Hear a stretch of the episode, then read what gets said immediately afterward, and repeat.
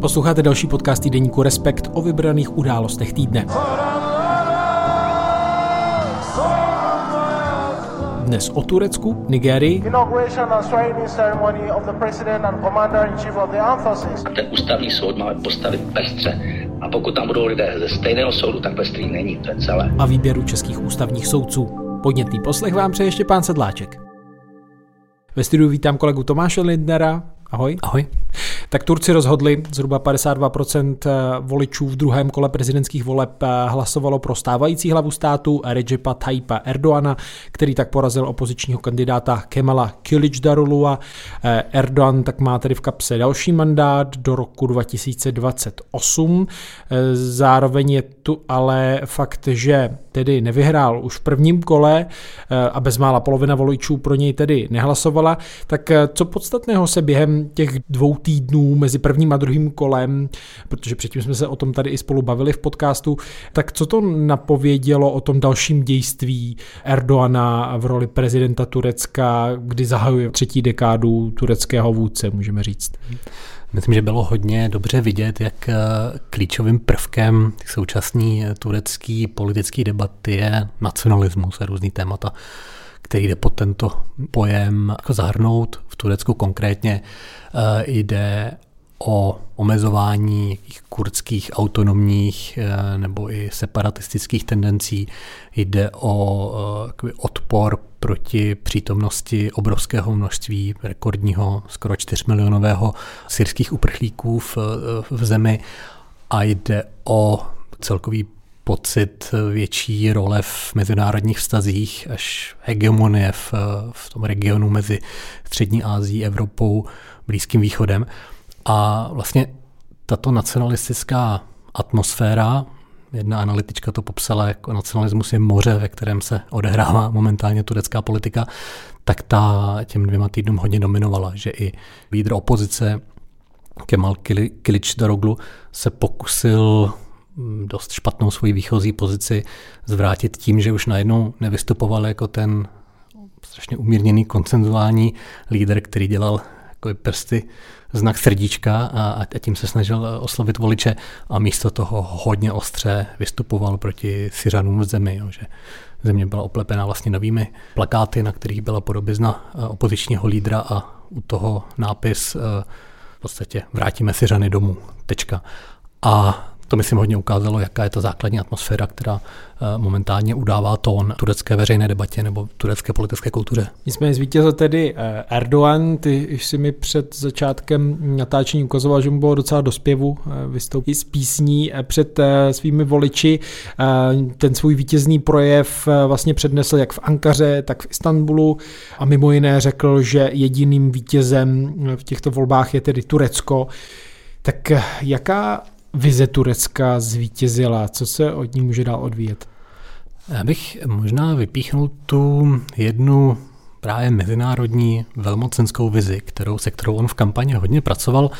Vlastně my, když jsme byli v Turecku, tak zrovna v Istanbulu, vlastně hned v centru, poblíž eh, toho známého mostu Galata, poblíž eh, hned pod eh, tím starým sultanovým palácem Topkapy, byla ukotvená loď, bylo to vlastně první turecká ne letadlová loď, ale helikoptérová loď, produkt eh, tureckého zbrojního průmyslu, který se hodně eh, jako zvedl v minulých letech a před tou lodí byly, eh, byla dlouhá fronta. My jsme původně s Matějem Stránským, s kolegou fotografem, chtěli zajít, podívat se na ní, ale ta fronta byla tak strašně dlouhá, že jsme neměli čas jí vystát jako zájemců. A to je takový symbol toho, jak Erdoganův tábor, v, s ním zpřízněná média v kampani hodně pracovala s takovou vizí Turecka jako mocnosti, se silnějším zbrojním průmyslem, se silnou rolí v mezinárodních eh, vztazích.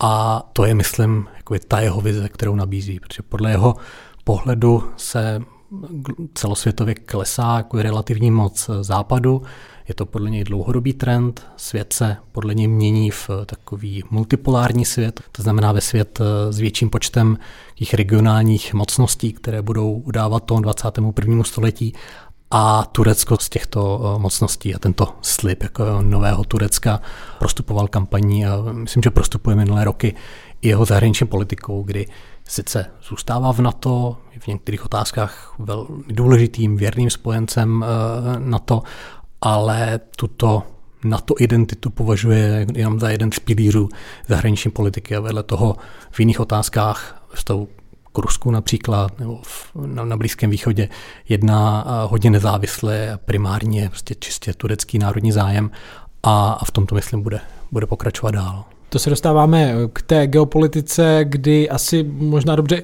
dobře ilustruje i ty gratulace, které bezprostředně po zvolení Erdoana prezidentem turecké hlavy státu přistály na stole pomyslně nebo se objevily i na sítích.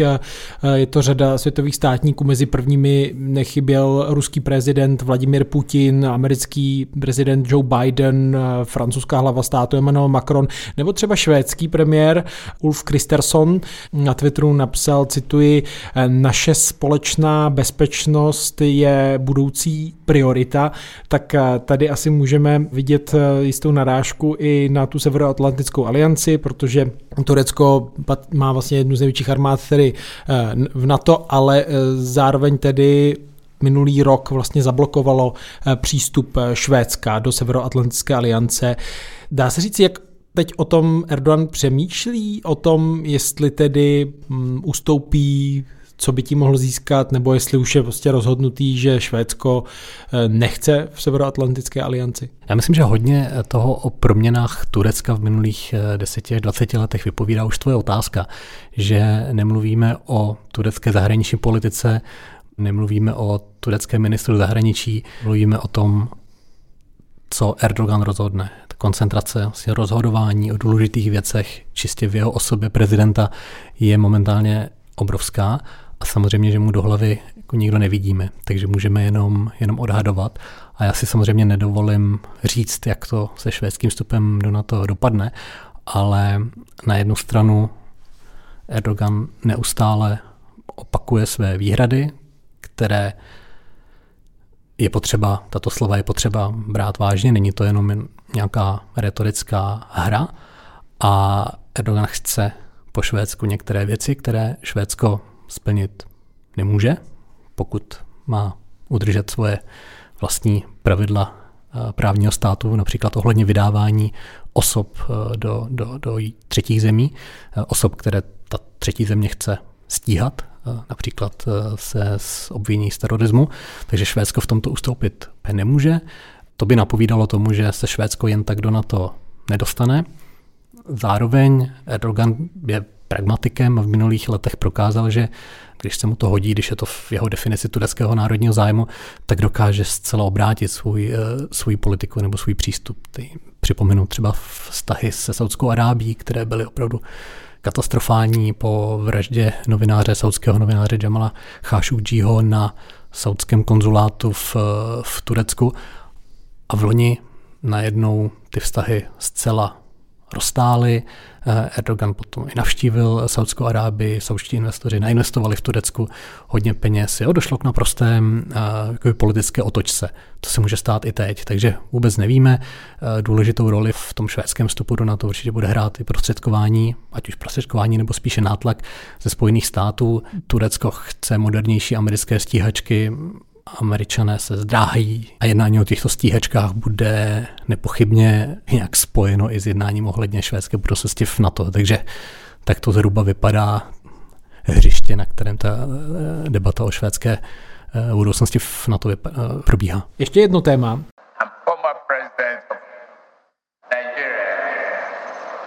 Dnes, tedy 29. května, se prezidentského úřadu v Nigerii ujal vítěz únorových voleb Bola Ahmed Tinubu, který tedy vystřídal Muhammada Buhariho. Tak eh, ty si o tom krátce v Respektu psal mm, v souvislosti s volbami, tak proč věnovat pozornost eh, novému prezidentovi, lídrovi vlastně nejlidnatější země afrického kontinentu? Co od něj očekávat? Spíš než věnovat pozornost jenom jemu nebo hlavně jemu, mi přijde opravdu důležité věnovat pozornost Nigérii jako takové, protože v Nigérii žije, řekněme, čtvrtina až pětina Afriky, takže je to prostě neskutečně důležitá země pro vývoj v celém kontinentu. Když se podíváme na nějaké demografické eh, předpovědi, eh, tak ty počítají s tím, že v Nigérii bude v roce 2050 žít zhruba 400 milionů lidí, To znamená, že země bude asi třetí nebo čtvrtá nejlidnatější na světě a to už samo o sobě mi přijde jako impuls a jako důvod k tomu, proč, proč tuto zemi sledovat mnohem podrobněji, než tak dnes činíme. A přece jenom, když se i podíváme na mapu, tak eh, neleží zase tak eh, daleko od Evropy, takže pokud se Nigérii bude dařit dobře, tak to jistě pocítí třeba i jako Evropané skrz nějaké ekonomické vazby. Když se Nigérii bude dařit hodně špatně, tak eh, například mladí lidé nebudou mít eh, práci nebo různé islamistické, až džihadistické nebo jiné násilné skupiny budou mít víc a víc navrh, tak to taky pocítí i, i Evropa třeba v podobě nějakých jako větších migračních eh, tlaků přicházející z, z Afriky.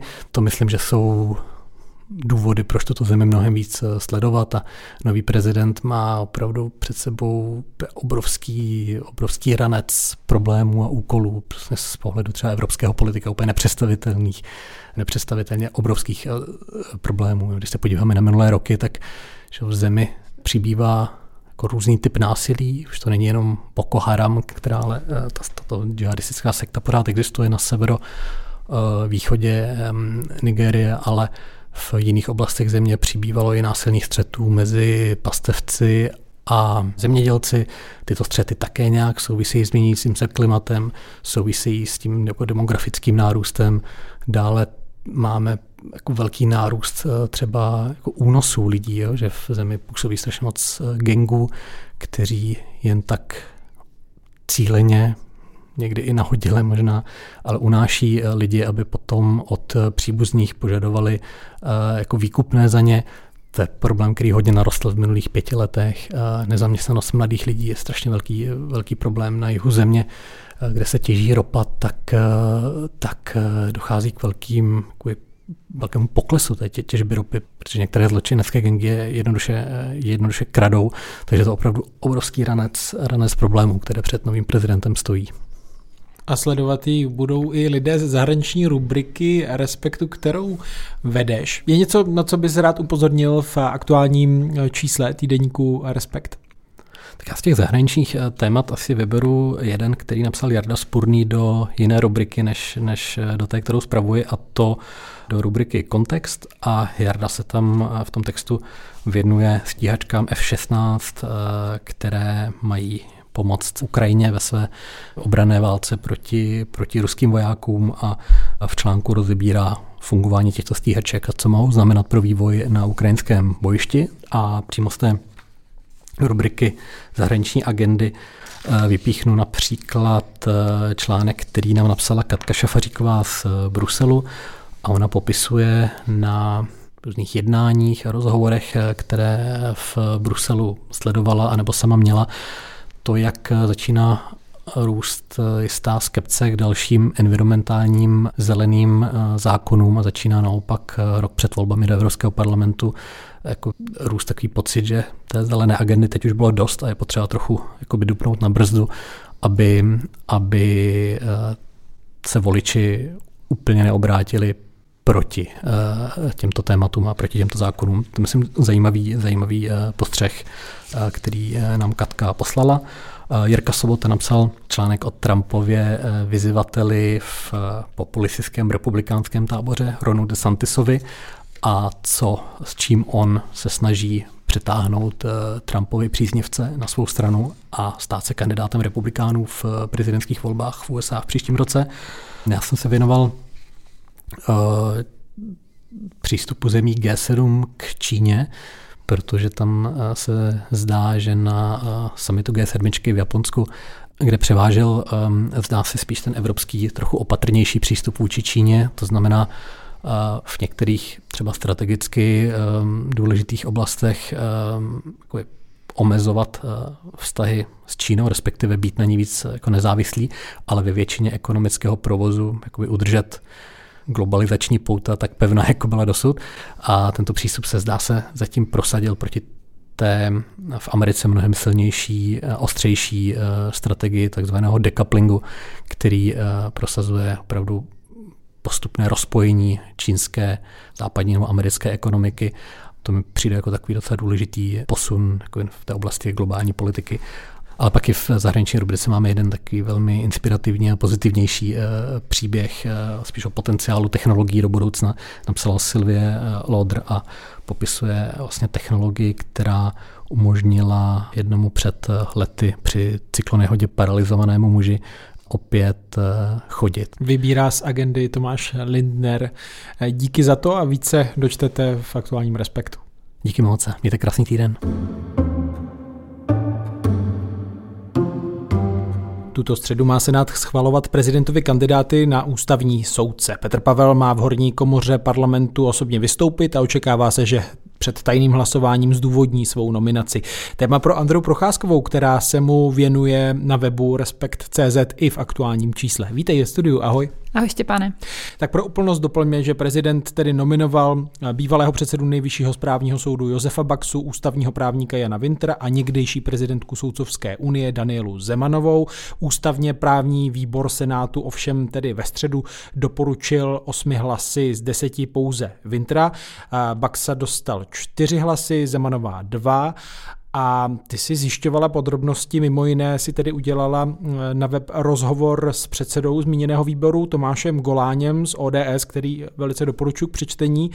On mluvil o tom v tom interview, že tedy ten prezidentův výběr podle něj není, cituji, dostatečně pestrý, to je argument, ke kterému se vracel. Tak je, jak té situaci rozumíš? O co, o co tady jde, že dva ze tří nedoporučili a úplně nevíme, nebo já z toho to čtu, že ty argumenty nejsou úplně jasné, proč. Já jsem byla osobně na jednání ústavně právního výboru a právě ten důvod, proč jsem nakonec i domluvila rozhovor s Tomášem Goláněm, bylo to, že tomu vlastně nikdo nerozuměl, protože na výboru neprobíhaly nějaké jako výhrady, kritické výtky vůči Daniele Zemanové nebo Josefu Baxovi a najednou dostali takhle malou podporu ze strany členů výboru a vlastně dopředu bylo tak tak trochu se mluvilo o tom, že se to stane. Ty důvody jsou spekulativní, určitě se k tomu nějak dostaneme, ale Tomáš Goláň to odůvodňuje vlastně několika způsoby.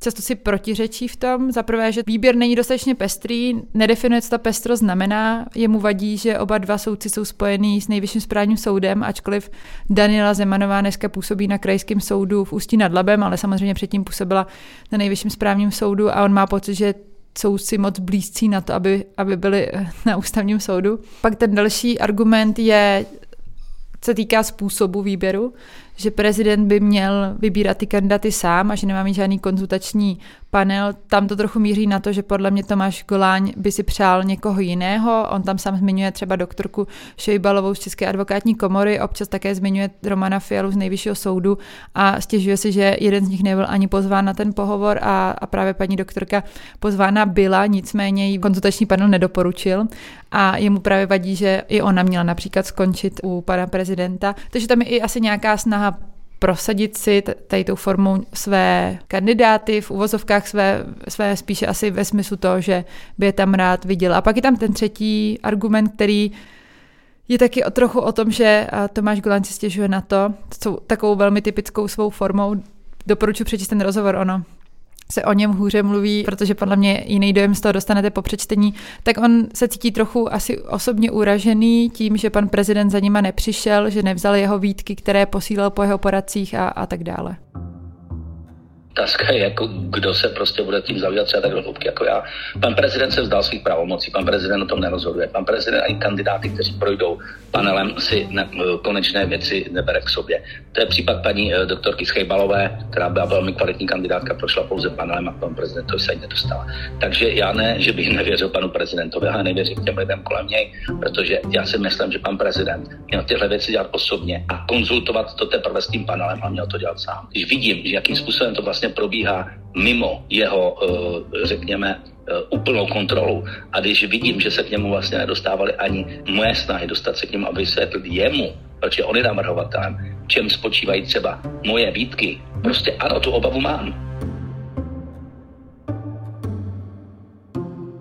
Jak moc eh, přihlíží plénum Senátu k um, rozhodnutím výboru. Směřuju to k tomu, co můžeme čekat uh, v tu středu, jestli to je vypovídající to doporučení, nedoporučení výboru nebo ne. Obvykle je vypovídající. Tady si myslím, že je specifická situace i proto, že jsem mluvila s některými senátory, kteří nejsou součástí ústavně právního výboru a potom rozhovoru, který vyšel v pátek na webu Respektu, tak jsem také měla spoustu reakcí o tom, že se nebudou řídit doporučením ústavně právního výboru. A je to také tím, že tam dneska sedí ti politici, kteří tam sedí, protože si myslím, že po většinu historie Senátu, tak to byl poměrně respektovaný výbor, kde seděli převážně právníci a převážně lidé, kteří chtěli být konstruktivní, kteří věděli, co je úlohou ústavních soudců a z toho co jsem viděla na ústavně právní výboru, si troufám tvrdit, že momentálně ten výbor rozhodně nesplňuje tyhle dvě základní vlastnosti, které splňovala předtím, protože některé ty otázky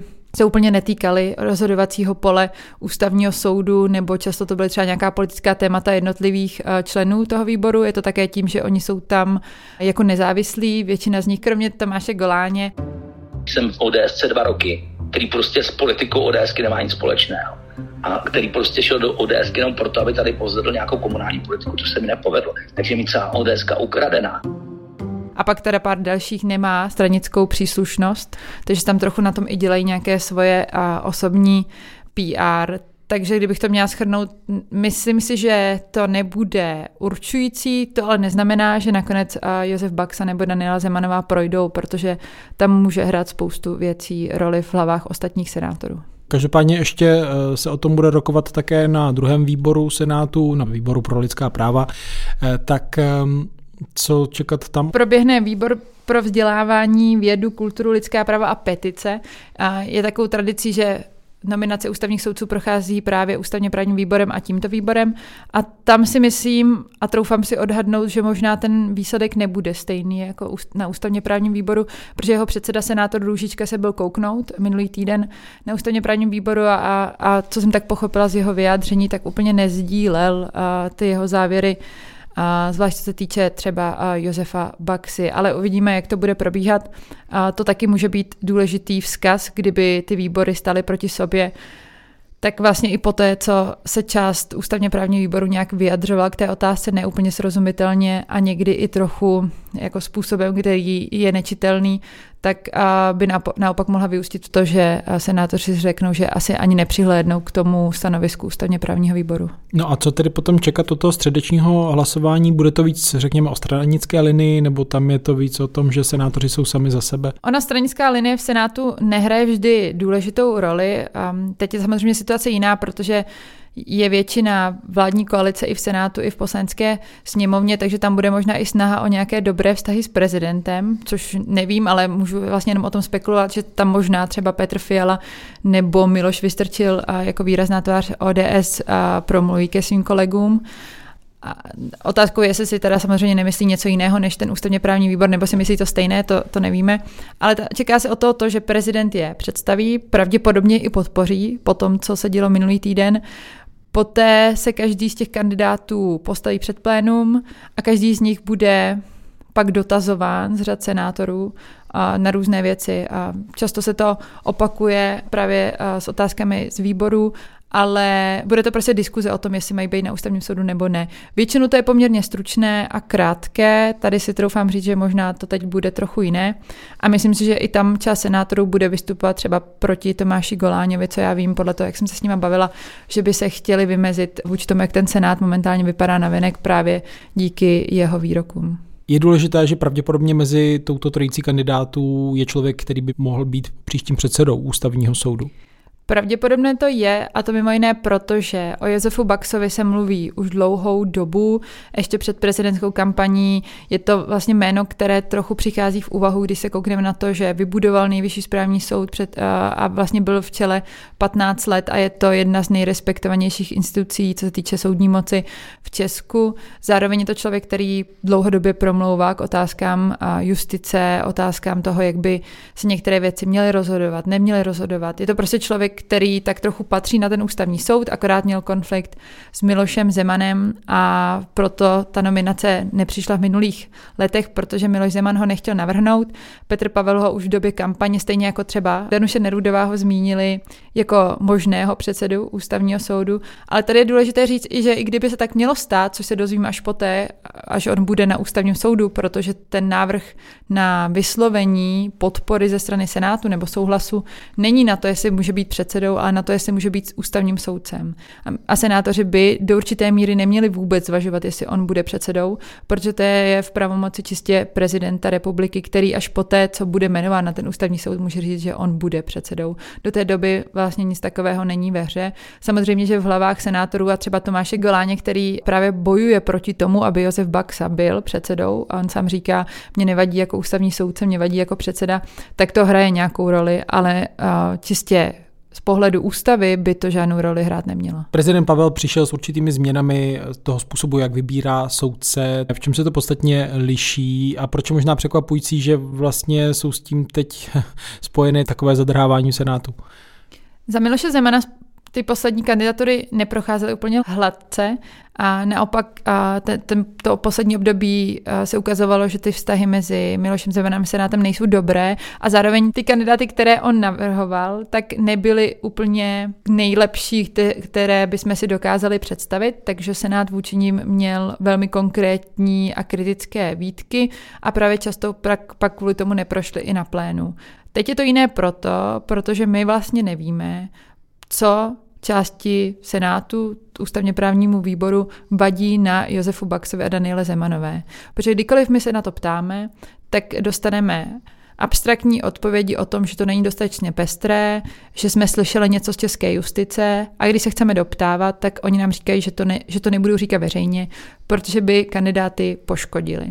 A to je podle mě něco, co je hodně jiné a i ve vztahu, že se bavíme o kandidátech, o kterých si myslím, že spousta lidí z justice nepochybuje, že by tam měli sedět. Můžeme se bavit o tom, že někteří jsou lepší, někteří trochu horší, ale ta laťka je rozhodně jako jinde, než uh, když to porovnáme s některými nominacemi Miloše Zemana. Nutno třeba vzpomenout na advokáta Petra Poledníka. Miloš Zeman ho tak jako navrhl, protože neměl koho jiného za Kateřinu Šimáčkou tehdy navrhnout a zjistilo se, že on rozhodoval na, na základě neplatných uh, exekučních doložek.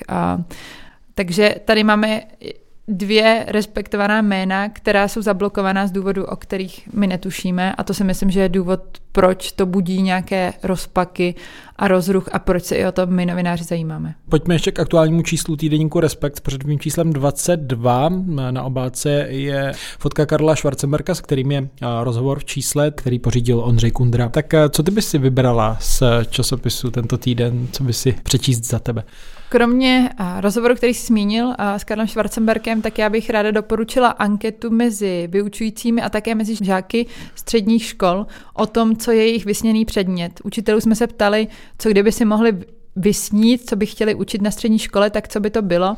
A žáků jsme se naopak ptali, že co kdyby si mohli vybrat, co by se chtěli učit, tak co by to bylo. Přijde mi to hodně zajímavé i proto, že si Obě strany dovolily popustit uh, svoji fantazii a u žáků mi přijde také zajímavá zpráva pro vyučující, co vlastně považují za důležité věci a které by se ve škole chtěli naučit. A pak doporučuji ještě rozhovor eh, s ministrem školství Mikulášem Bekem, který se vyjadřuje nejen k tomu, jak vyřešit nedostatek míst na středních školách, respektive na gymnázích, ale i obecně k tomu, eh, jak vlastně by se mělo české školství posunout dál. A musím říct, že ten rozhovor je nejen dobře vedený, ale i ze strany Mikuláše Beka padají zajímavé nápady. Dodává Andrá Procházková, která listovala aktuálním týdenníkem Respekt, kde toho najdete mnohem víc, nejenom eh, o školství, ale i o dalších eh, tématech. Tak díky, Andreo. Díky, že nás čtete a posloucháte. Dodám, že eh, tento podcast vzniká díky předplatitelům týdeníku Respekt. Pokud se vám podcasty týdeníku Respekt líbí, můžete hlasovat v anketě Podcast roku na webové stránce www.podcastroku.cz a to až do 5. června. Naslyšenou si brzy těší Štěpán Sedláček.